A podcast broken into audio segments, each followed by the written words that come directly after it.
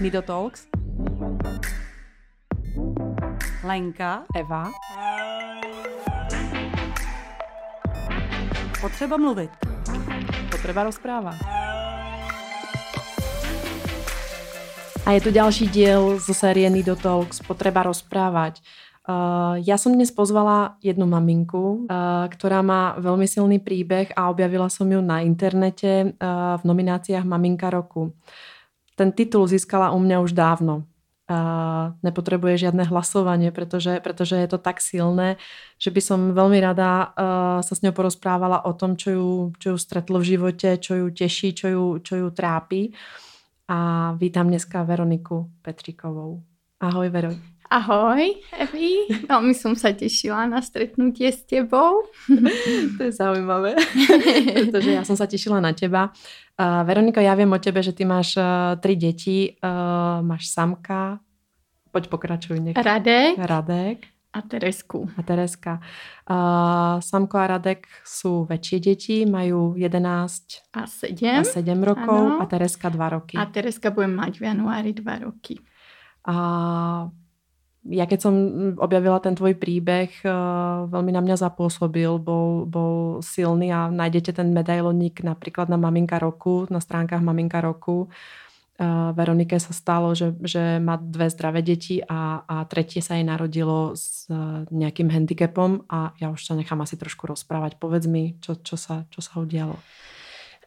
Tak začím asi takto, že Tereska upřímně nebyla plánovaná. Mali jsme 2 zdravé děti, 2 chlapců a upřímně já jsem si strašně přála dceru. Za čo by som si teraz někdy nafackovala, lebo obí 2 chlapců som obulela. Možno je to spojené s tím, že jako malé dieťa nás opustila moja máma. Vychovával nás náš otcino a já jsem vždycky tužila mať taký vzťah mama s dcerou, který jsem nemala. Nemůžem povedať, že mi něco v dětství chybalo. Otcino byl úžasný, postaral se o nás, venoval nám, dá se povedať, svůj život. Ale také tie ženské záležitosti a veci, ktoré riešia mami s dcerou, tie mi tam úprimne chýbali. A môžem sa opýtať, budem ti trošku skákať do toho príbehu. Jasne. Ty si mala koľko, keď mamina odišla? My sme s mojou sestrou, dvojčaťom, išli do 1. triedy, keď mamina odišla, ale problémy tam už boli dlhšie. Už si to pamätám ako malé dieťa, že mama prestávala chodiť domov, pila a boli tam vlastne problémy. 2 roky sa náš otcino nasúdil, lebo vtedy bola doba, že nechceli nechať chlapovi 4 deti. A vy ste boli 4? 4 dievčatá? Áno, 4 dievčatá. Ja s mojim dvojčaťom sme najmladšie. Potom je sestra o rok a pol staršia a najstaršia o 5 rokov. Tá nám hrála takú maminu, dá sa povedať. Tak vy ste vyhrali už aj tatínek roku. No ja sa musím smiať, lebo keď prišli natáčať medailónek Maminka roku, tak som vravela, že na Slovensku bola súťaž Otec roku a vtedy sme Ociho prihlásili. On síce nevyhral, ale niečo podobné sa u nás natáčalo, keď som bola malá vlastne. To vôbec neviem, tak to je zaujímavý príbeh. Takže k tomu len začiatku, prečo som vlastne chcela dceru a bola úprimne neplánovaná. Môj manžel, keď sa dozvedel, že som tehotná, bol z toho taký metený, nebo ako to mám povedať. Bravel, Veru, máme 2 zdravé deti. Tohle mi zostalo v hlave dodnes. A já jsem mu vravala, jak máme 2 zdravé děti a proč by jsme nemali mít třetí zdravé. Sú docela velký, můžeme si už ten život užívat. A pro mě to bylo strašně zklamanie, že se netěší, neraduje. A v něm to byla, dá se povedať, aj naša taká prvá kríza, moje těhotenstvo. O tom som maminke vlastně nerozprávala, ale... Já jsem to cítila jinak než on. Já jsem mala dobrou prácu, velké děti, docela už pohodlě, ale já to nikdy jsem nebyla mě odsuzovala nikoho, kdo byl na interrupci, ale já jsem to strašně cítila, že to nemůžem dať preč. Nevím to vysvětlit dodnes. Hrozně jsem tam Terinka držela. A vlastně to malo ještě taký priebeh, že na prvej kontrole, kde mi paní doktorka potvrdila, že jsem těhotná, to bylo asi v 7. týždňu a za 2 týždne jsem išla na kontrolu a paní doktorka mi povedala, že jsem potratila. Takže to bylo také, že jsem si vravala, aha, tak to asi dopadlo, jak to malo dopadnout. Takže doma už to bylo takové vyčistené, no, že jsme si povedali, tak asi to tak malo být. A moje paní doktorka mě neposlala ani na vyčistenie, protože vravala, že to bylo tak malé, že to není potrebné, že sa vyčistím sama prvou menstruací. Ale vlastně menstruace nechodila, nebo jak to mám správně povedať, neprichádzala. A za nějakých 17 dní, si pamatujete, večer mě přišlo strašně zle, jako motala se mi hlava a jsem volala manželovi, ať přijde domů, že jdem na pohotovost.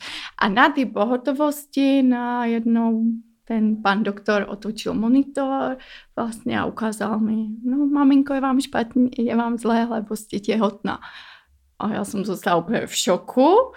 A vím, jak těhotná, víc jsem potratila. A on, no nevím, kdo vám to jako povedal, ale tu je zdravé miminko a bylo to 11 týždňov plus 3 dní, lebo som vedela, že mám 4 dní na to sa rozhodnúť s manželom, či do toho pôjdeme alebo nie.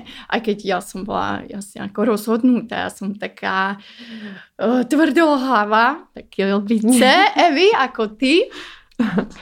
A pamatujem si na ten večer, že jsem sadla do auta, volala jsem moje gynekoložke a ona byla úplně v šoku. Je to paní doktorka, která robí 45 rokov gynekologiu. A to je ta, která povedala? Ne.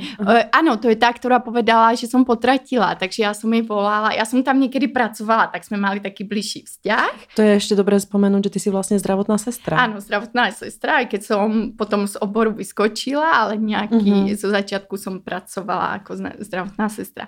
A ona byla úplně v šoku, že sa jej to za 40 rokov praxe nestalo, že by prehliadla ako zárodok, miminko, ale mi na to padá, no, ona tu chcela byť prostě s vámi. Tak já som to brala také jako rozhodnutí, že no, tak prostě je tu, vydržá, už to bylo normálně velké miminko na tom ultrasvuku. Takže jsem zase přišla domů, že jsem těhotná, do práce. No, to musel být ale chaos pro tvojho manžela. No to byl, protože si pamatuju, jak zase tam seděl jak oparený a jak těhotná, víc. Takže to vrajím, že proto dneska vrajím Tereske, že je to malá čarodějnice, alebo to bylo všetko. Tím toho pozdravujem. No, ano. Takže začal zase ten náš kolotoč vlastně. Ale můj manžel je hrozně, on přemýšlel ekonomicky, on sa bál, či to utiahneme, 3 děti. Já jsem taká, že jak som vyrastala mezi 4 děťmi, prostě uskromníme se, všetko sa dá. Vždycky som rávala, já ti chci dát prostě holčičku, vždycky som viděla, jak je roztopený z těch holčiček a on rávala, a stejně to bude kluk. Ještě akože ma chcel naštvať. No ale keď sa toto všetko zomlelo, tak já som sa začala tak trochu báť, vždycky som mala v hlavě tu jeho vetu, si pamätám. Veru, máme 2 zdravé děti, takže já jsem si zaplatila testy, Prenaskan se jmenuje. Sú to testy, které odhalují vrozené vývojové vady. A jak prebiehajú tie testy? Z krve a pri nich ti povedia aj pohlavie. Ano. Robí sa to 10 dní a potom ti pošlú výsledok. Stáli tenkrát asi 12 000 a já som si povedala, že prostě na tie testy pojdem, lebo som sa bála vždycky tej vety. No a pak nám prostě prišiel výsledok, že všetko v poriadku, ukážkové a že to bude dievčatko. A vtedy prostě nastal ten zvrat aj u manžela, že se vlastně začal konečně těšit. Aj keď to těhotenstvo bylo mezi náma. Já jsem brala strašně takovou zradu od něho, ale dneska se na toho už pozrám jinak. On mohl brát zradu odo mě, že ho nerespektujem, že já jsem mu podala, tak se rozveďme, ale já to dieťa budem mať, aj tretie, aj sama, keď s nami nechceš byť, choď. Takže já jsem prostě šla tvrdě za svojím ale to sme si, až sa to všetko zomlalo, to sme si vlastne vysvetlili, lebo aj on mal výčitky, že sa to treba stalo, že ich vlastne od začiatku nechce. Chceš povedať, že si vyčíta to, že to vôbec ako povedal nahlas a ono sa to stalo ako realitou? Myslím, že áno, že je to takého. A veríte na tu silu toho slova, že čo vyslovíte, že to vlastne vypustíte niekam do éteru? Nie, ja vy neverím, ale mne sa stala ešte jedna taká zvláštna vec. Ja som to období pracovala na letišti a dodnes na to premýšľam. Ku mne prišla povedať, si ženská. A ja som bola asi mesiac tehotná. Ona mi vzala ruku, tvrdila, že jej umrel manžel. Niečo mi tam blábola, že si každý večer s ním povídá. Ja říkám, no dobrý, tak paní, prostě brala som to z legrace nebo zo srandy. A mi vraj, vy ste tehotná. A ja som bola úplne v šoku, jak to vy. Potom mi povedala, že som nemala žiadny vzťah s mámou, že nás mama opustila, že bola alkoholička, to som zapomínala povedať, že kvôli alkoholu to bolo. A že má čaká strašne těžké obdobě a nadspala mi rušinec do ruky. A já jsem jej vravila, jako čo mě může vrát, já jsem šťastná, já mám teda děti, manžela, mě nič netrápí a že ten rušinec si nechajte, já nejsem veriaca. A ona, ne, nechajte si a budete ho potřebovat. To dnes ho mám jako v autě, musím povedať. No a potom na to začneš myslet, keď sa toto všetko stane. Takže si viem, čo to bolo nejaké ako. A po pol roku vlastne mi holky z letiska vlastne volali a práve tá ženská ťa tu hľadala a my sme jej povedali, čo sa ti stalo.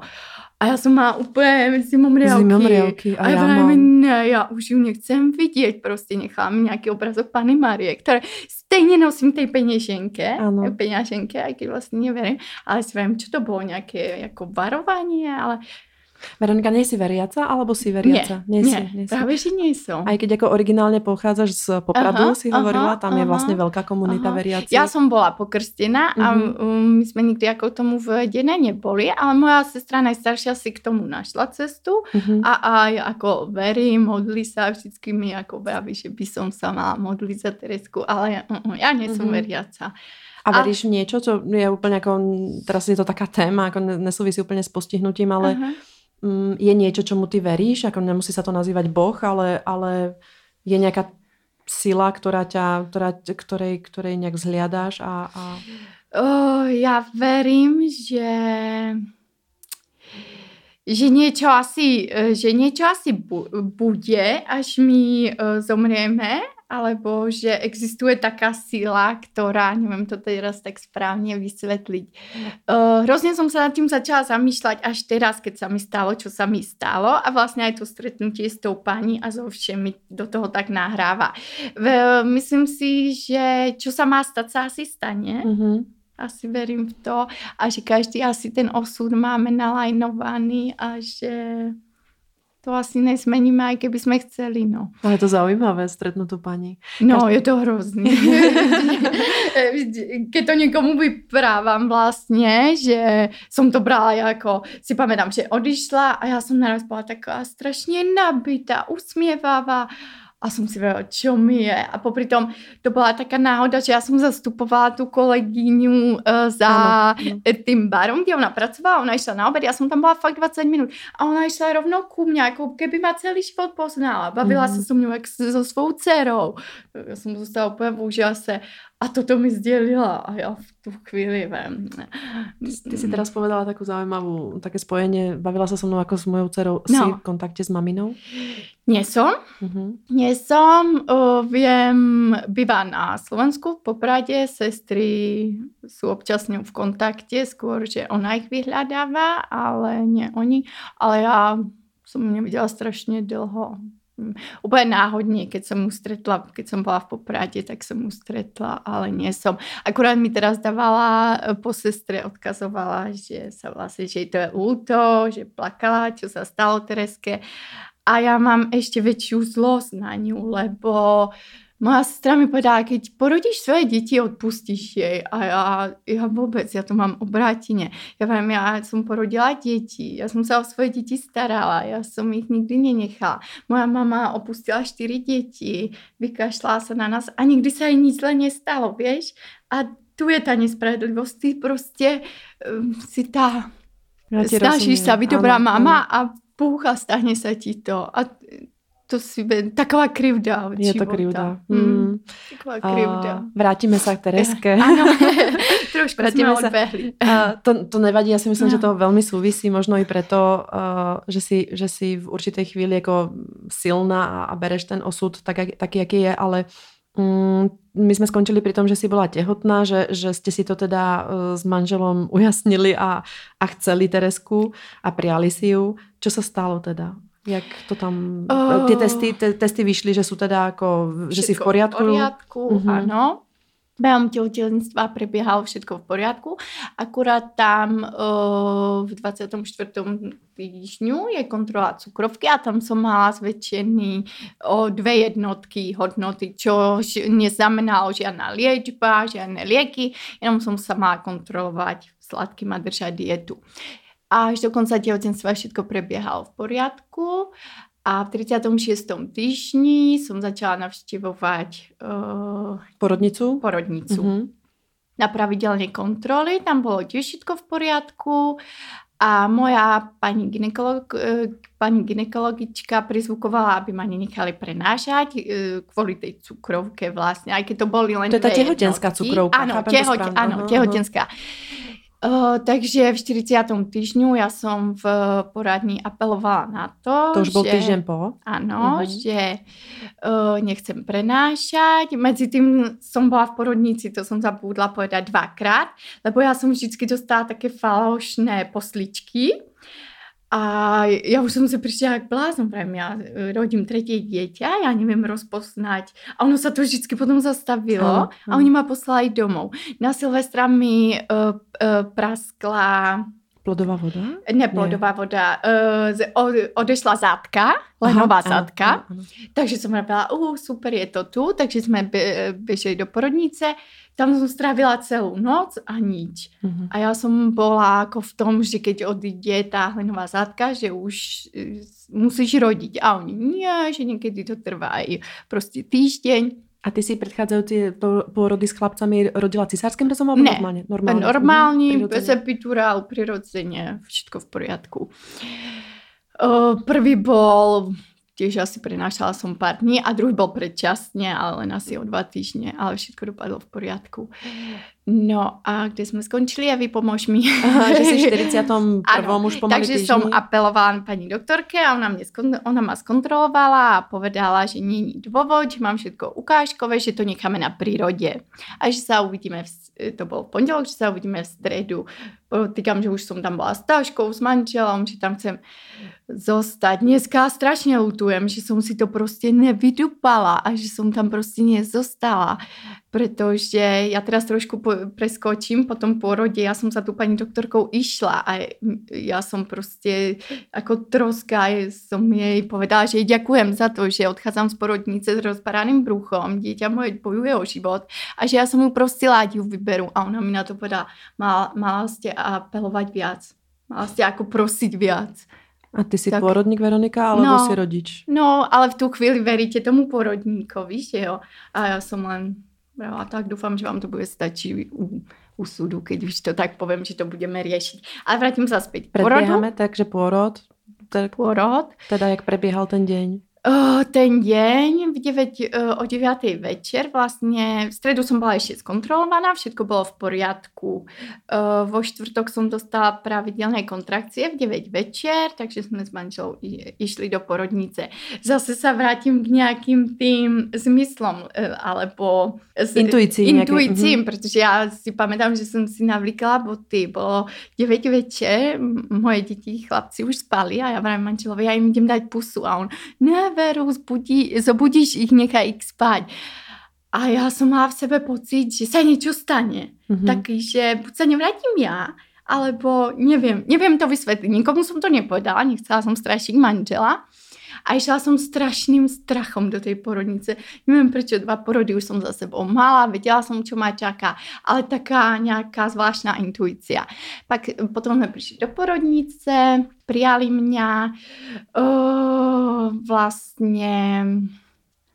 sa vykopte. Ospravedlňujem sa.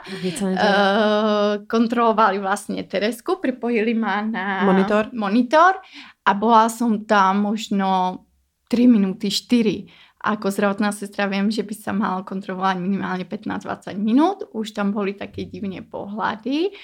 A išli sme na sál, kde mi prepichli plodovú vodu a videla som, že bola skoro šedá, černá. A pani doktorka, ktorá bola u mňa, ona asistovala u porodu, volala službu vedúcího gynekologa a my sdělili, že plodová voda byla 3.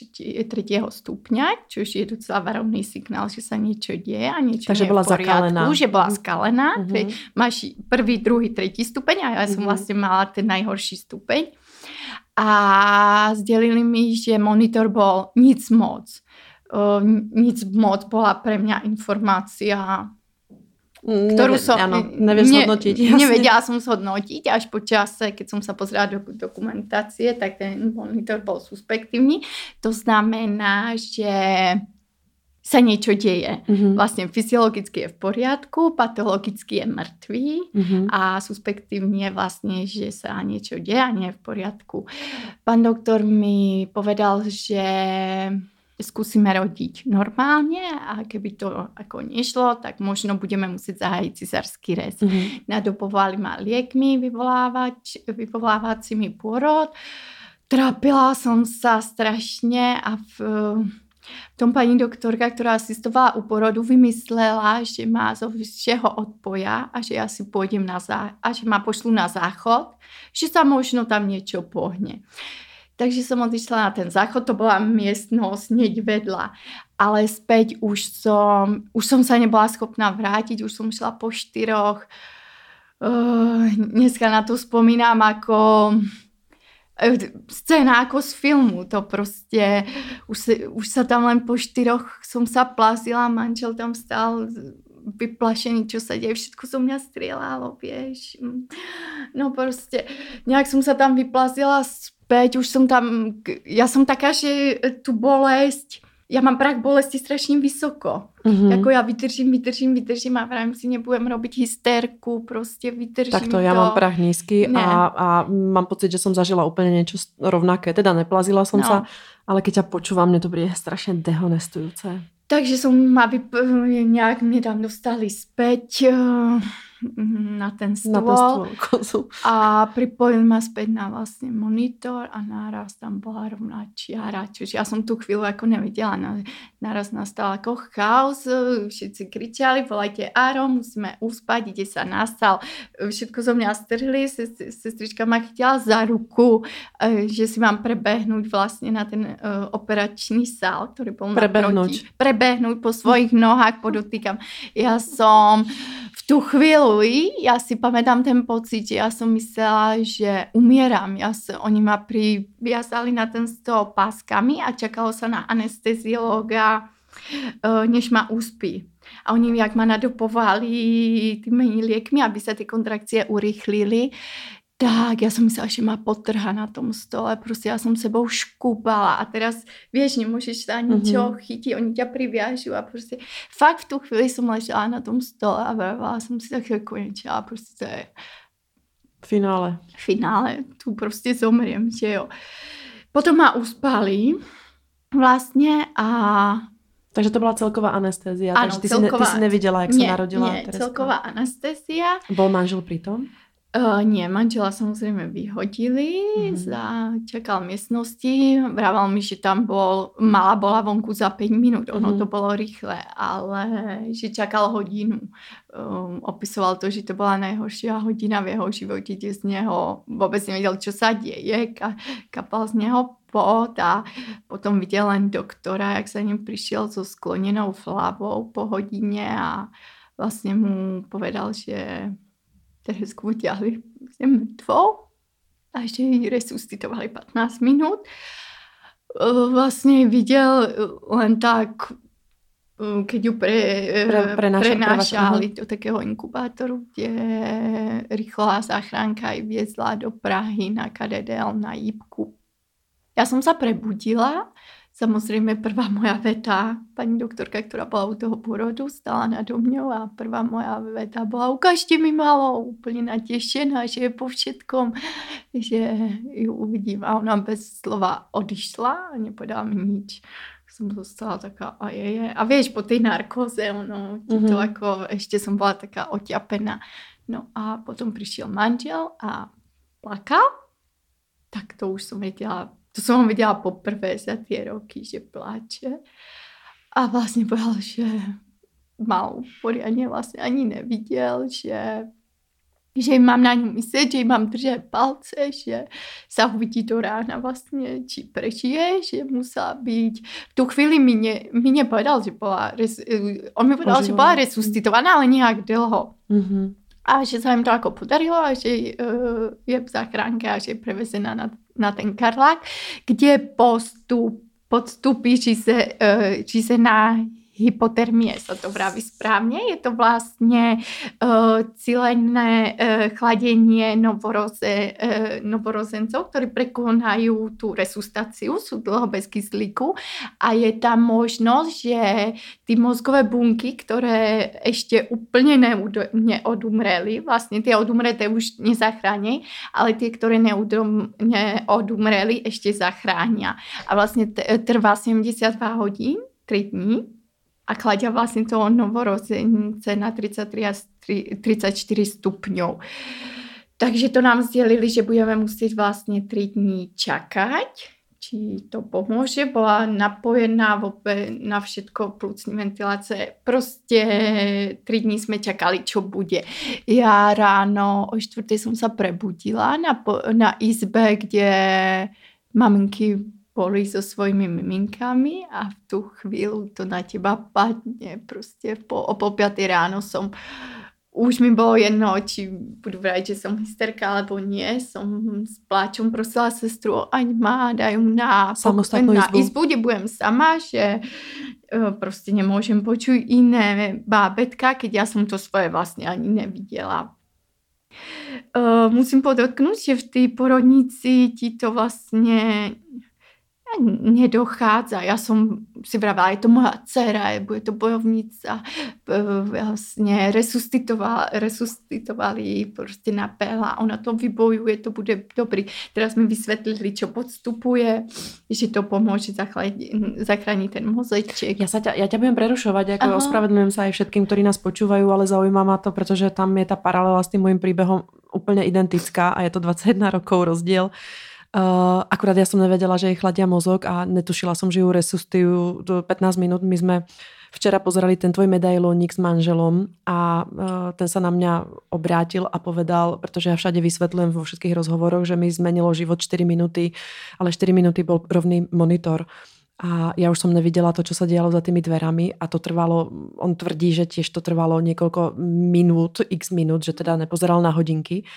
A keďže my nemáme zdravotnú správu, ktorá sa stratila na 2. alebo 3. deň, kedy previezli Pavlinku z Palisa do Kramárov, do nemocnice, kde nevieme, čo jej robili, ale predpokladám, že jej robili asi niečo podobné, čo tvoje Tereske.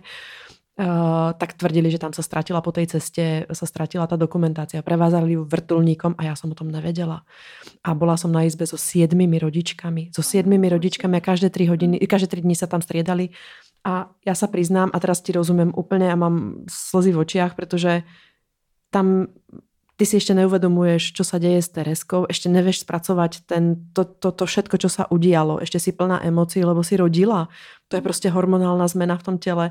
Ale zrazu ťa úplne ako keby paralizuje to, že si s ostatnými maminkami a každá jedna sa ťa opýta, kde máš ty miminko, jak sa volá miminko, čo sa stalo, kde sa stalo a každej jednej očiach vidíš ten des a tú hrôzu, keď počuje niečo, že ty nevieš, kde je a takú tú lútosť.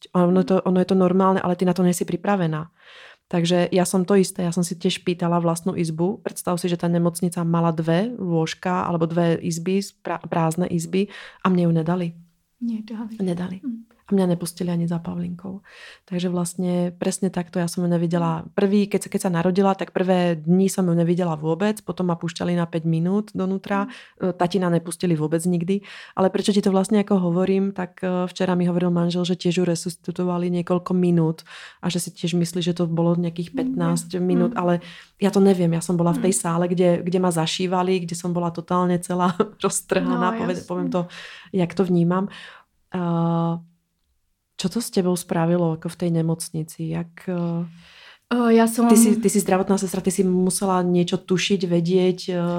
On druhý den vlastně přišel primár oddělenia za mnou k posteli a pamätám si, jak mi povedal, že moja dcera nikdy nebude zdravá. Dneska... Povedal mi to. A já jsem si v duchu vravela, že to tu rozpráva, jako ona je bojovnica, ona zdravá bude. Dneska, keby mi to povedal, tak nevím, já jsem nafackovala by som mu za to, keby som mohla. Ja keby som mohla, tak by som vlastnými rukami toho porodníka, vieš, ale nemôžeš. Ale no a vlastně mi tvrdil, že po celé nemocnici se rozpráva, že byl zahájený neskoro císařský rez. A som mu na to povedala, pan primár, myslíte si, že som stala o 4 ráno a prebehla som si nemocnicu, aby som tu rozniesla niečo také, tak vravím, asi pre niečo sa to vraví. A že im to je ľúto a že budú Tereske držať palce, že bojuje o život na Karláku. Já si pamätám, že som nechcela ani z tej izby výjsť, ani nemala som vlastný záchod, ani na záchod, protože na chodbe som stretávala tie rodičky s tými postielkami a miminkami. A vravela som, bože, prečo si ju aspoň nevyfotil manželovi, že vlastně ani nevím, jak vyzeral. Manžel druhého dňa za ňu chodil na Karla, kde ho pustili. Já jsem se ráno pýtala sestričky, že... čo s mojím liekom, či môžeme začať odsávať, že by som posielala Tereske. A ona mi na to povedala, že si myslí, že to nebude treba a že mi dajú niečo v tom zmysle, že to vlastne prehrá, že neprežije, takže není jako dôvod odsávať a že mi dajú prášky na zastavenie laktózy. Na to som si povedala, prosím, takže prvá moja vec bola ráno, že som zdvihla telefon, volala som na Karlák, pýtala som sa na stav Teresky, vlastne povedali mi to samé, že sa teraz musí 3 dní čakať, vlastne, či to pomôže alebo nie, a že samozrejme mliečko môžem odsávať a že budú rádi, keď ho manžel bude nosiť. Takže len také info z porodnice, kde už vás chceli zastavit, ne, sestrička, jako, musím povedať, že bola jako, bola dobrá citovou, mi chcela pomoct, protože mi povedala, že prežila niečo to samé, že jej po porodí miminko zomrelo a že si myslí, ale dala mi najavo, že si myslí, že to dopadne stejně vlastně, že Tereska neprežije, takže to ti na tej psychike úplně nepridá v tu chvíli. A som strašně riešila v hlave, čo poviem vlastně mojim synom, až prídu do porodnice, oni sa tak těšili na ségru a vlastně, čo povieme s manželom, že čo sa stalo, takže... To mi celý deň v hlave bežalo. Ja som mala kamarátku na Áre, ona mala v tu noc i nočnú, takže vlastně jej kolega ma uspával a bol u celého toho procesu, takže ona ma potom navštívila a vlastně mi povedala, že už to vlastně chceli vzdať a že Terenka se vlastně nadýchla v poslední minutě, ty 15, že už to prostě chceli zabalit. A vtedy som sa doniesla ku mne tá informácia, že to bolo vlastne 15 minút. A vtedy mi došlo, že to bude prúser, lebo ako zdravotná sestra viem, že 15 minút je hrozne veľa. Takže čtvrtou v noci som porodila. V sobotu už pan primár povedal, že keď budem chcieť, môžem odísť po cisáraku, vieš, nemôžeš pomaly ani chodiť, lebo ja som vždy od začiatku apelovala, že chcem ísť za tou Tereskou na ten Karlák. A oni povedali, že to nie je možné, že tam nemajú izby a že až to bude možné, tak sa dohodneme. Takže všetci ako milí, keď budete chcieť, ja som pomaly ešte nestala ani na nohách a ja som mu povedala, že si počkám na pondelok, na pôrodníka, ktorý, vlastne on mal víkend voľno, ktorý ma rodil a že chcem od neho počuť z jeho slov, čo sa stalo u toho vlastne pôrodu na tom sále, kde ja som proste spala. Tak to mi najprv povedali, že nevedia, či bude vôbec v práci.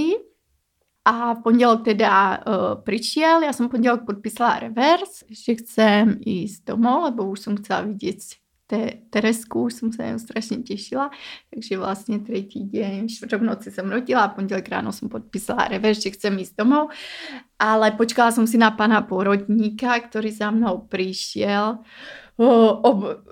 objímal ma, stiskal ma a dneska by som úplne a že ospravedlňoval sa, že mu to je ľúto, že sa celý víkend modlil za Teresku, že si myslí, že už mala byť dávno vonku. Vlastne vícemenej on zhazoval tú vinu na tú doktorku v tej poradne. A vieš, ja som mu v tú chvíľu verila, tak moje prvé kroky, proste než som odišla z tej nemocnice, boli ešte dole do tej poradne za tú doktorku. Ja som proste vravela, mňa keď tam niekto uvidí, nejaká sestrička, proste ja som tajne utekla. Mě to nedalo, já jsem musela jít za ňou. A prostě uplakaná, zelenobělá, jak jsem mě spala v pyžame, troska jsem tam nabehla, tam prostě plná čakáren těhotných mamiček. Myslím, že museli být chudinky zo mě úplně hotové. A já jsem si počkala za týma dverami, lebo jsem věděla, že když má uvidí nějaká sestra, tak ma k ní nepustí, vieš. Ono celá nemocnice věděla, čo sa stalo, že jsem to já. No a já jsem tam behla, keď vychádzala nějaká maminka. A teda som plakala a vravila som jej, že jej teda ďakujem, že odchádzam s rozparaným bruchom a že moje dieťa bojuje o život, že som ho vlastne ani nevidela. A ona mi na to povedala, že som mala viac apelovať, že ten pondelok vlastne, kde som ju prosila, nech už malú vyberu, že som mala viac naliehať. Ježiši, no tak v tú chvíli proste máš to chutí jej vrazit facku a jít ďalej, ale nemůžeš. Je tam zlost a hněv. Je tam zlost, hněv, pláč. Takže ja by som Veronika možno trošku sa posunieme, aby sme sa nebavili len o porode, aby sme vlastne ako trošku ukázali, jaký je ten život aj tie 2 roky ako po tom porode, ale chápem tu zlost, chápem, čo sa stalo a tu beznádej ako v tej danej chvíli. Môžem sa ťa opýtať, jak ste postupovali ďalej, teda chápem, že si išla hneď za Tereskou, ja by som potom chcela sa dotknúť toho, v jakom štádiu je dneska Tereska, jaký máte vzťah so synami, jak ich berú práve ako keby bratia, ale iba sa opýtam, prišlo tam nejaký moment, kedy si povedala, ja toto budem ťahať súdne? Áno, my sme... A to bolo hneď? To bylo hněď, my jsme s manželom odchádzali z pôrodnice a hned jsme se zastavili na riaditeľstve, že si prosíme celou dokumentaci pôrodu a v tej porodnici mi manžel slúbil, že urobí všetko preto, aby sa vlastne dokázalo, aby sa ukázala pravda, čo sa stalo vlastne, že to bude na jeho bedrách.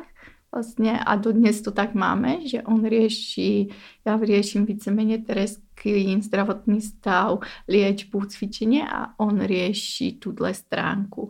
Lebo dokumentaci nám vydali až za 30 dní. Právník nám teda potom poradil, že manžel tam může nabehnout a může si tu dokumentaci ofotit s panem primárom, takže tak urobil a aj si fotil tu dokumentaci, než nám ju vydali. A my jsme si, postup byl taky, že my jsme si nechali urobit znalecký posudok porodu od odborníka, kde, povím to v krátkosti, záver byl, že nepostupovali non-ler argist. My jsme to poslali tej nemocnici, oni najprv vůbec nereagovali na naše dopisy. Až keď sme oslovili hejtmanku Středočeského kraje, tak sa nám ozvali s tým, že sa im naše dopisy stratili, že sa ospravedlňujú a že sú schopní sa s nami dohodnúť mimosúdnou cestou. Potom vlastně žiadali od nášho právnika nejaký návrh, čo by sme si predstavovali, a potom návrhu nám poslal dopis primár oddelenia gynekologického, kde vlastne napísal, že sa nic nestalo zlého z ich strany a že oni postupovali podľa lekárskeho postupu. Takže to úplne zamietli. A teď je to na takej ceste, že vlastne čakáme, podalo sa trestné oznámenie a čakáme na prvé stání. Na prvé stání. Ano. Já chcem iba podotknúť, že akékoľvek vyrovnanie nič nezachrání. Nič. Ono to nie je o tej otázke, je to o takej dovolaní sa nejakého vyníka alebo nejakej spravedlnosti, presne tak. Nikto si to nevie predstaviť. Ja chcem aj povedať veľmi dôležitú vec. To nie sú podcasty, v ktorých chceme upozorňovať jak odborníci alebo respektíve lekársky tým je neschopný. Naopak je tu tisíce, stovky vlastne ako vynikajúcich odborníkov, ale sme ľudia a ako každý človek v svojom zamestnaní robíme chyby. Vždycky je ten deň blbec alebo deň D, kedy prostě nemáme náladu a možno, že jsme to právě my dve vyfasovali, že zrovna v ten deň nebyla ta nálada. Ty si vzpomínala, že si rodila v pondělok? Ve čtvrtok. Já jsem rodila v pondělok a někdo mi nedávno povedal, že pondělok je nejhorší den pre nemocnice a jakékoliv zákroky, protože v raji je to služba od neděle do pondělka obeda. A ľudia sú unavení a nechce sa im a je to ako keby logické, že vlastne to tak ako nejak posúvajú ďalej. Zažila som si, ja som vlastne v nemocnici od svojho pôrodu vôbec nebola. Až na 3 roky dozadu ma chytilo slepé črevo. A musím sa priznať, že som zažila niečo veľmi podobné ako môj pôrod a hovorím, nechcem kritizovať, ale prišla som do nemocnice v pondelok ráno o 7:00 s akutným zápalom slepého čreva, kedy na ultrazvuku, na rentgene všade proste ako boli z krvi, mi vzniklo, že mám akutný zápal slepého čreva, prijali ma na Vinohradskú nemocnicu. Prišiel doktor, ktorý ma vyšetril a povedal i vzhľadom na tie všetky výsledky, tak povedal, že mám zastavené vetry. Ja som sa vlastne tešila, lebo som si hovorila, že nebudú ma rezať a neovplyvní to môj život s Pavlinkou a nebudem proste ako po nejakých ako rezoch a zdvihnem ju. A neviem, jakým spôsobom som proste ako z takého nejakého, jak som bola ubolená niekoľko hodín, tak som zaspala. A jak som sa zobudila, tak už som sa zobudila s prasknutým slepým črevom v nemocnici a museli ma akutne operovať. Takže ja vlastne ako... Nemáš šťastie. Mám nejaké, ako, nejak som si vybrala všetko šťastie. Inak každopádne opatera, potom tá starostlivosť bola geniálna. Ja som si presne takto, ako ty hovoríš, som si zašla za tým doktorom a poďakovala som sa mu za ako diagnózu, geniálnu diagnózu zastavené vetry, že ano. Či teda ako sa dneska operujú tiež zastavené vetry rezom do brucha. Prepáčte, ti do toho skočím, aby som len chcela povedať, že mňa prostě hněvá tá nespravedlnosť, že vieš, třeba kamionák alebo vodič zamestnania zrazí někoho, tak si jde prostě sadnúť. A prostě doktor zmární ľudský život, ale on vlastně mu se nič nestane. Dostaneš se do nějaké percentuální chybovosti. No. Prostě je to pravda. Je to pravda. Já hovorím, možno, že jsme zrovna iba my dve koncentrácia, která mala to nešťastie. Moja mama rada tvrdí, rodili 100 000 predo mnou, budú rodiť 100 000 po mne a nie je to nič zvláštne. Ja si myslím a tým apelujem na všetkých, ktorí nás počúvajú, pôrod je veľmi zásadný.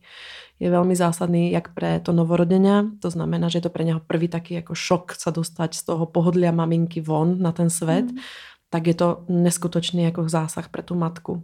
A ja ho nezľahčujem, ja si myslím, že to je to najdôležitejšie, čo som v svojom živote ako zažila a pridávam mu absolútny rešpekt a váhu. Ja som neverila, že vidím, prepáč, že ti do toho skáčem, že sa môže niečo také, vieš, v dnešnej dobe stať. Presne. Že ako pred rokmi, OK, ale že teraz proste vôbec je to už... A najednou sa ocitneš na tom Karláku, kde vlastne ja som poznala aj inú maminku, spackaný pôrod, ďalší. A ocitneš sa v tom svete a zistíš, že nás je prostě viac. A docela dost. Je nás viac. Veronika, povedz mi, čo je s Tereskou dneska? Má teda 2 roky v januári, bude mať v lednu? Tereska v januári bude mať 2 roky. Tereske po roku bola sdělena diagnoza dětská mozková obrna, kvadruspastická forma. Vlastně Tereska prekonala hypoxii, tu nejhorší. To znamená, je to priduseně plodu u porodu a máš 3 stupně a vlastně při první návštěvě, kdy já jsem Teresku viděla, nám doktor sdělil, že to vlastně je zlé, je to to najhoršie, čo mohla prekonať, lebo má 3. stupeň hypoxie, že to bude, že je to 50/50, buď prežije, alebo zomrie, keď prežije, že to bude dieťa, ktoré bude jenom ležať a pozerať do stropu, v tú chvíľu máš pocit, že vo všetkom, že se ti zrutil svět. Skončilo. Vyply baterky. Úplně. Já si pamatám na tu cestu domů s manželem, že jsem neviděla, kdo je na tom horší, on alebo já. On úplně dostal záchvat breku, kriku v tom autě. Jako, čo dělej, čo budeme robiť, prečo my? Jako, a samozřejmě máš tam také náznaky od těch doktorů, kdybyste to nezvládali, nemusíte si uziať vlastně, že tam boli babetka, které si rodiče už nevystvihli a išli rovno do ústavu. Tak to byla prostě, to by mám v životě nenapadlo a v tom jsme se shodli s manželom, že vlastně ak bude akákoľvek, že prostě věč nedáme, že je naša a prostě, že se o ňu postaráme. A když v tu chvíli nedochází ta péče a starostivost, lebo jak ty si rozprávala v tom příběhu, to babetko vyzerá úplně stejně jak ostatné, že já vím, jak jsem bojovala na Jíbkem a potom přijali k něj s tými zdravotnými sestrami, bratmi, že já jsem mu porovnávala se svojimi synmi. A oni mi vraveli, jako, ale neporovnávajte, ona není jako zdravé babetko, že jak vypadá úplně stejně, víš, že ono ti to nedochází. Ale v tom jsme se shodli s manželom zase, že nikdy bychom ju nedali vlastně. A když má někdy, víš, napadá ta myšlenka vzadu, zatím to dáváme a bojím se, aby manžel trebárs, jak si vravela, kolko je vzťahov, že ty chlapi to nedají, aby nás prostě mě opustil, ale myslím, že to nejhorší už jsme prekonali. Na jednu stranu nás ta Tereska zase strašně spojila, lebo len my dva, já vlastně víme tu bolest, já si pamatám ty noci, prostě když jsme se drželi a plakali a prostě můžeš to vravit někomu, kdo to nezažil, ale nikdy. Zažil, pochopitelně to, ten, kdo to zažil, je to vlastně, je to hrozná bolest, já vím, jak mi prostě spali na začátku antidepresiva a já prostě ne, že já musím odsávat mléko pro tu Teresku, věš. Popričom, keď jsem si pak potom uvědomila, tím všetkým jako dopovali opiátma, prostě liekmi, ona byla úplně nafukla. Já keď jsem ho poprvé viděla, jsem se hlavuje postělky a vrát manželovi, tak kde je, jako naše dítě, víš, já jsem ho ani nepoznala. A on vrát, no Veru, stojíš u něj, takže já jsem tam úplně rozplakala. Ona vyzerá strašně, ona byla prostě napuchnutá. A já jsem byla, pane bože, víš, já už jsem má představu, že bude vyzerá, jak postihnuté dítě, skrivené, víš, máš to tak. A ona je krásná, je náš a je krásná a dlouho vlastně do roka, komu jsme to nepovedali, tak nepoznal, že je chorá teraz už. To je pravda, že do toho roka je jako takto, je to ležiace miminko, nerobí úplně tie veci, jaké by malo, neplazí sa, nevím, nedává sa na 4, neposadí sa, nechytá veci, ale vlastně tak jako ležiace, jako miminka stále si hovoríš, že tam nie je taký velký rozdiel, on ten rozdiel začne být jako v tom, pomaly začne a markantný je pravda, že jako v tej dospelosti. Ale Veronika, pomohla ti nemocnica, pôrodnica alebo na Karláku napríklad, že by ťa skontaktovali s nejakou organizáciou, ranou péči, psychologom, psychiatrom? Neviem, pomohol ti niekto v tomto ohľade? Na tom Karláku nám, keď sme tam leželi na tom oddelení, 10 dní som tam potom s Tereskou strávila, tak nám vlastne nabízeli psychologa, ktorý bol na 3. poschodí. No ale v tú chvíľu, vieš, si vravíš, ja nemám náladu na nejakého psychologa, máš pocit, že ťa nikdo stejně nepochopí, ale já musím povedat taky jeden zvrat, můj den, kde já jsem už věděla, že jsem na dně, já jsem myslela, že skolabujem, lebo mě vlastně zavolala doktorka Tereska, která robila ultrazvuk mozečku a ona mi povedala, že se jí rozpadají mozkové tkáně a že nevíme, či dožije rána. A ja som sa tam, vtedy som sa úplne zložila, úplne, vieš, máš ten na hrudi pocit, že stav úzkosti, že proste ja som sa tam klepala, kričala, plakala, mňa tam proste rehabilitačná sestra držala a začala sa modliť, on nejaká veriaca, vieš, aj dneska za to hrozne ďakujem, lebo ja som potrebovala, aby ma niekto v tú chvíli, a úplne cudzia osoba ťa drží. A v tú chvíli som vlastne povedala, my chceme prevoz a hyperbarickou komoru. To som nespomínala, lebo my sme, ja som dostala kontakt od známej, že je možnosť takej liečby a my sme apelovali na doktorov, ale oni vraveli, nie, my to nepomáha, my to nemáme odskúšané, to jej nepomôže. Ale ako v tú chvíľu, keď mi toto povedali, ja som povedala, že chcem okamžite proste prevoz a že chceme zahadiť liečbu v hyperbarickej komore. Čo to je? Je to vlastne liečba 100% kyslíkom. Je to metóda spočívajúca v inhalácii 100% kyslíku, ale ty si v tlakovej komore s tým dieťaťom. To miminko dávali ako, vypadá to ako inkubátor a ponaráte se vlastne, ako kdyby si byla 10 metrom pod hladinou mora a on na 2 hodiny dýchá ten 100% kyslík a ten pomáhá uzdravovat tie bunky. Vlastně zase je ty mozkové... Minimálně aktivovat tie zachráněné alebo tie zdravé. Takže oni nám na to přistupili, ale s tím, že já jsem se musela vrátit na město činu, do toho Kladna. Mm-hmm. Ti se to vlastně stalo. Jsem povedala, OK, prostě to dám, je to pre Teresku.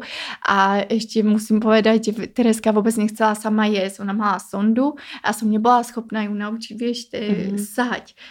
A oni, že prostě já nemůžu pustit domů, takže nás prevezú na to Kladno, začneme tu hyperbarickou komoru a že potom se musíme vrátit. A já jsem strávila tu noc na tom Kladně, kde Tereska prostě, vieš, oni ti po obědě povedia, ona nemusí došít rána, komora začíná až ráno, Tereska mi nechcela nič, je, všetko vysvracala, já jsem mu po striekačkách po mililitroch prostě krmila a já jsem mu takto držela v rukách a máš pocit, že ti umiera, vieš, v těch rukách. A prostě to ta moje segra veriaca nechají jíst, ona už nevládce bojovat. A já si pamätám, že to byla taká chvíle, že já jsem byla a dost prostě, já už nemůžem ďalej, víš, tak a ona ráno, prečo to vravím, ona ráno, oni jej len vymenili mlieko, ako s rýžou dali. Ona vzala tu flašku a začala prostě... A vypila. Začala sať z dňa na deň, z minuty na minutu. Ona vždycky, keď ja som bola úplne na dne z nej. Tak spravila niečo, čo ťa potešilo. No, úplne vieš, a úplne ťa nakopla. Doktori boli v šoku z nej proste. A to byla taká tá noc, kde ja som... A to bylo po tej komore, alebo pred tou komorou? Nie, to ráno mala zahájiť tie komory. Ano, oni nás vlastne previesli na to Kladno. A ráno mala začať tie komory, že? A my vlastne do tých komor chodíme dodnes, aj keď bojujem s doktormi, lebo musí ti to napsať neurolog. Ano. A 60 ponorov ročne ti hradí poisťovňa, a jeden ponor stojí 2000. A vlastně můj neurolog vraví, že si nemyslí, že to pomáhá. Já vždycky vravím, že prostě budem zkoušet všetko. A že, lebo oni vravia, že treba z toho choré dieťa podstupuje tú liečbu aj 5 rokov, že tam budeme chodiť 5 rokov, treba, vieš. A každý sa ma pýta, či tomu verím a ja viem, že keby som neverila, tak tam nechodím. A ja neviem, jak by vyzerala Tereska, keby tam nechodila. Dneska ako na tie prognózy, ktoré vraveli, vieš, aká bude, že bude pozerať do stropu, nevnímať nás. Ona nás vníma, to viem, že nás vníma. Sice sa začala na nás usmievať až v 15 mesiacoch, bol prvý úsmev, to celá rodina šťastná, jak som rozprávala medailonku, že Tereska sa usmieva, to bolo také krásne. A čo ako rehabilitujete, alebo čo robíte vlastne, ako dneska, aká je tá liečba? Ako keď tá liečba, my sme vlastne prvá liečba začala tá hyperbarická komora a vždycky sme absolvovali 20 ponorov, pauza 20 ponorov, takže ročne má 60. Do toho 3 týždňov sme začali cvičiť, vojtiť. Takže Vojtová metoda? Áno, Vojtová metoda, ale ja neviem, či si o tom počula. Krucký Pankrucký, nová generace, takže my jsme začali v oblečkoch, 5krát denně, v noci budit. Já jsem byla jak taký stroj, já jsem prostě má v hlavě prvý rok, že víš, že já ju z toho dostanem, že to já ju vycvítím. To je pro nás všetky úplně identické. Jo, úplně, keď jsem tě počula, jak si o tom rozprává, tak já vám panem bože, já se v tom úplně vidím.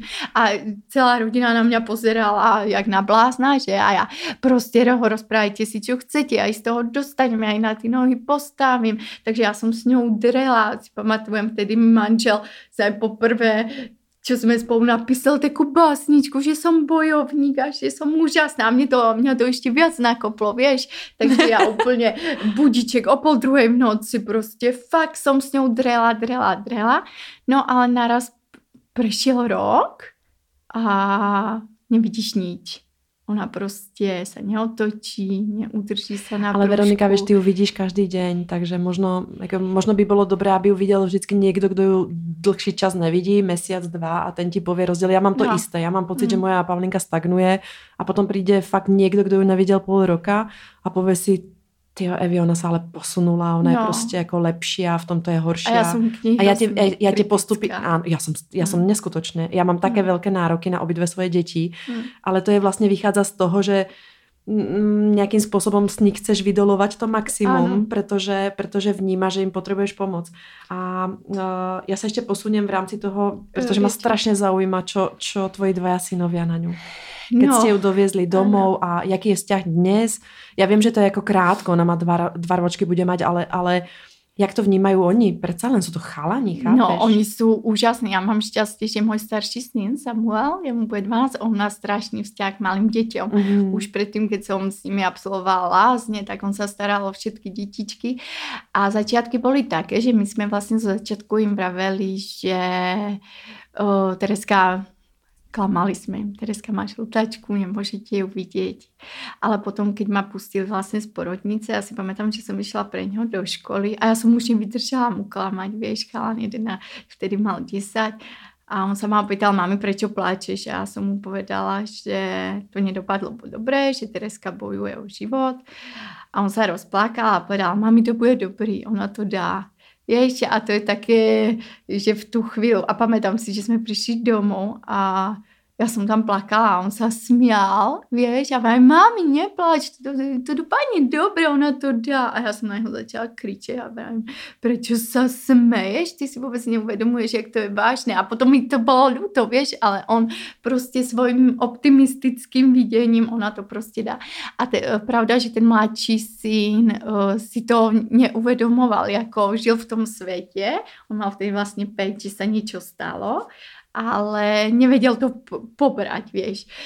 No a postupem času, keď v tom, ako tí chlapci žijú a počúvajú tých rodičov a teraz videli, pýtal sa mami, prečo s ňou cvičíš, vieš, každý deň, prečo aj so mňou si tak cvičila a ja vravím, a my sme im začali vysvětlovat, nie, lebo u porodu ju zle vybrali z brúška, tomu mladšiemu skôr tak dětsky a si pamätám, že tomu staršímu synovi som to padala na Vianoce až skoro rok potom, no. Čo sa vlastne stalo. Celý ten pôrod, úplne pravdu, plakali sme u toho obidvaja, ale oni ju strašne milujú a ona ich strašne vníma. Možno najviac, viac než mňa, koľkokrát som naštvaná. Ja to tvrdím, súrodenec je to najlepšie, čo sa môže stať. A oni prostě prídu zo školy, idú niekam, ahojte, ja som ich teda aj to naučila, že vstali a pozdravíte Rinku, vieš, aby prostě bola v tej spoločnosti vnímána mezi nami. Sami prostě jej nosí, ona úplně, to vidíš výraz obličeje, on keď si ju zobere, tak ona je úplně šťastná. A mali niekedy, jako keby, to je... Divné slovo. Ako videli niekedy predtým, stretli sa niekedy s nejakým prípadom postihnutia vo svojom okolí? Nie, myslím, že nie. A práve na to konto sa ich začali pýtať naši susedia, prečo naša Tereska ešte nechodí, lebo oni majú v rodine stejne stárové dieťatko, aké Tereska už chodí.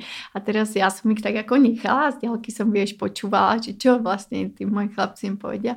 A oni, no, lebo to posrali u porodu. A ja úplne, a teraz nevieš, či im za to vynadať, jak rozprávajú, alebo ich nechá. A potom právě manželovi, no ale my tak rozprávame, takže oni nás spojí. A potom ten sused, jak jako musí chodit, protože sám mu vraví, že my nevíme, či bude chodit. A to jako ich rovno vrstěvníci se pýtali. Ano, a že nevíme, či bude Tereska někdy chodit a nevíme, či bude rozprávat a ten jako sused, jak nevíš, každý dítě musí chodit a rozprávat. A teda jsem mu povedala, že to vlastně posrají porodu a oni jak jako posrali a ten mláčí, no ty to nechápeš, vy ti to sami vysvětluje, prostě to postrali u porodu, takže v tu chvíli nevíš, či se máš smět alebo plakat. Já vím, že bylo leto, já jsem... Takže oni v tom začali tak jako žít, si myslím. Já jsem se bála... či nebudeme muset navštívit psychologa, alebo tak, ale ono to tak nějak, oni vedia, že je chorá Tereska, oni se k něj chovají pekně, nikdy mi nepovedali, vieš, já mám někdy výčitky, lebo já jsem byla s nimi taká podnikavá, já jsem s nimi vždycky někam chodila, výlety, kutíky, zabava a od té se to stalo, my jsme prvý pol rok byli len zavretí doma, Tereske vadil kočiar, sedačka, každý pohyb, my jsme se nemohli nikam dostat, takže vlastně ten koloběh rodiny a přizpůsobil Tereske a podle toho, jak je, alebo jak ona na tom je, tak podle toho se organizuje všetko. Ale musím povedať, že jsou fakt zlatý, že to prostě prijali. Nikdy mi to zatiaľ nevyčítali. Nikdy mi to nevyčítali. Nikdy mi to nevyčítali, chovají se k ní jako pekně, mají ju rádi. Ten starší syn mi aj kolikrát pomáhá v cvičení i postráží, věž, len když jdem na poštu do momenádi, kolikrát mám strach a on je prostě zlatý. Prijali ju jako. Já ještě se opýtám, vlastně ty si to vzpomenula, že robíte x těch rehabilitací, x věcí, kterou chceš zvrátit tu situaci. My jsme robili to jisté a stále se nevzdáváme. To je tak jako stále hledáme způsoby. Možno, že už dneska to nie je ten cíl postavit ju na nohy alebo posadit, ale dneska je to cíl například pro mě komunikácia, aby nějakým způsobem komunikovala a ty si se dozvedela právě cez můj rozhovor, že Pavlinka komunikuje teraz cez počítač. Čo je brutálne super vec. A ja hovorím, alebo som zistila za tých 21 rokov, že mať postihnuté dieťa je neskutočný luxus. Je to vlastne ako strašne nákladná vec, ktorá sa ti stane. Ako zvládate finančne mať postihnuté dieťa alebo mať Teresku? Pretože ty si spomenula, že zdravotná poisťovňa ti zaplatí nejakých 60 ponorov, ale keď jej chceš dať viacej, musíš si ich priplatiť. Keď chceš viacej než jednu rehabilitáciu za mesiac, tak si ju musíš zaplatiť. Keď chceš postrážiť dieťa, musíš osloviť asistenciu, keď chceš. A ty si vlastne ako keby zatiaľ v tom začiatku, ako keby na materskej dovolenke. A už dneska je to pre teba náročnejšie, čo sa týka i času, i financií, než ktorejkoľvek maminke so zdravým dieťaťom. Ale tvoje dieťa je vlastne v dnešnej chvíli zaradené do ktorého stupňa? Druhého. Do druhého stupňa a pritom s diagnózou na štvrtý. Ano. Takže povedz mi, jak to zvládáte finančne? Jak to zvládáme? Já hledám upřímně sponzory, protože s Tereskou absolvujeme aj 14-denné rehabilitace v Armandi centru, je to soukromé rehabilitační zariadenie. Zkoušela jsem aj terapicentrum, to je tiež soukromé zariadenie. Oslovila jsem, podarilo se mi zohnať první částku, to byla asi 50 000, jedna firma, která Tereske venovala, oslovujem nadacie. Tereska, jsem zabudla podat, že má středně poškozený sluch na obou stranách, takže potřebovala na sluchátka za 42 000, jedno na sluchátko je preplatila nadácia. Oslovuju nadacie, jinak bychom to nezvládli. Takže vlastně i důvod to, že si maminka, alebo si přihlásená do ankety Maminka Roku, je aj to, aby si se zviditelnila, aby bylo jednoduchší vlastně oslovit nadácie. A ja týmto apelujem úplne na všetkých, aby pochopili, prečo otvárame tieto rozhovory, prečo sa bavíme o týchto rozhovor, pretože my vlastne chceme pomôcť týmto. Chcem povedať, že príspevok v jakomkoľvek stupni postihnutia, to znamená príspevok na péči alebo na starostlivosť, nestačí nestačí na tu péči. No ne, to rozhodně ne, protože ty pálky jsou prostě neskutečné. Já se vždycky rozčulujem, keď přišel k nám pán so speciálnou autosedačkou, prečo autosedačka pre choré dieťa musí stať 90 000. Mm-hmm. Vieš, a to jsou prostě 2 týždne rehabilitácie, prostě 15 000. Teraz skúšame ešte Faldenkraisa. Tereske som sa ten rok a pol zriadila transparentný účet u nadácie Český most. Robíme různé aukce, kde prostě vybíráme peněžky na léčbu. Robila jsem sbírku v nesnáze, to je tiež taková pomoc. Rehabilitačné oblečky, v kterých cvičila, byly tiež drahé, takže to jsme tiež robili sbírku v Patroně, nevím, či můžeme, ale právě nás vyjasnať, ano. Takže určitě bychom to sami nezvládli vůbec. Musela jsem se zasvětit do toho světa. Takže ty se staneš maminkou, rehabilitačnou sestrou, fundraiserkou, protože hledáš vlastně prostriedky, jako zaplatit všetku tu starostlivost a péči. No je to náročnější, než se zdá však, že ty bariéry nejsou len spojené s Tereskou, ale jsou vlastně, spojené jsou stále s Tereskou, ale vlastně ty hledáš všetky možnosti, ako je pomoc. A musím povedať, že rodina, to jsem si slúbila, rodina naší, my máme úžasných dědov, vlastně babičky se nám... A vrátíme se k mému tatinovi. Ano, můj tatino i manžel, taťka teda, oni nám jako strašně pomáhají. Můj taťka, vlastně teda jsem byla vlastně s Tereskou mesiac a prostě přijde, manžel musí pracovat aspoň jeden, aby jsme mali nějaký príjem a zastupí má prostě pečie, varí, žehli, pere, rozvážá chlapců škola, kružky, takže prostě úžasné díky. Já jsem začala tím, že je to tatínek roku a no. Evidentně je. Je fakt zlatý, no. Takže ak si vyhľadáte Veroniku, tak určite pomôžte, pretože fakt tá péče alebo tá starostlivosť je náročnejšia tak po mentálnej, fyzickej stránke, tak ale aj po tej finančnej. Ja to poznám sama od seba, len boty pre Pavlinku stoja 3 500 a naozaj sa vám nebudú ani len páčiť, ale aby jej tam prostě, aby jej sa neskracovali achilovky, tak potrebuje prostě také jako keby na míru boty, kočiar alebo respektíve vozík alebo sedačka domů. Stojí cez 100 000 a pojišťovna zaplatí na konkrétnu tu našu sedačku nějakých 28 alebo 30 000, keď si vzpomínám dobré. A tak dále, a to jsou prostě autosedačky. A to jsme na začátku.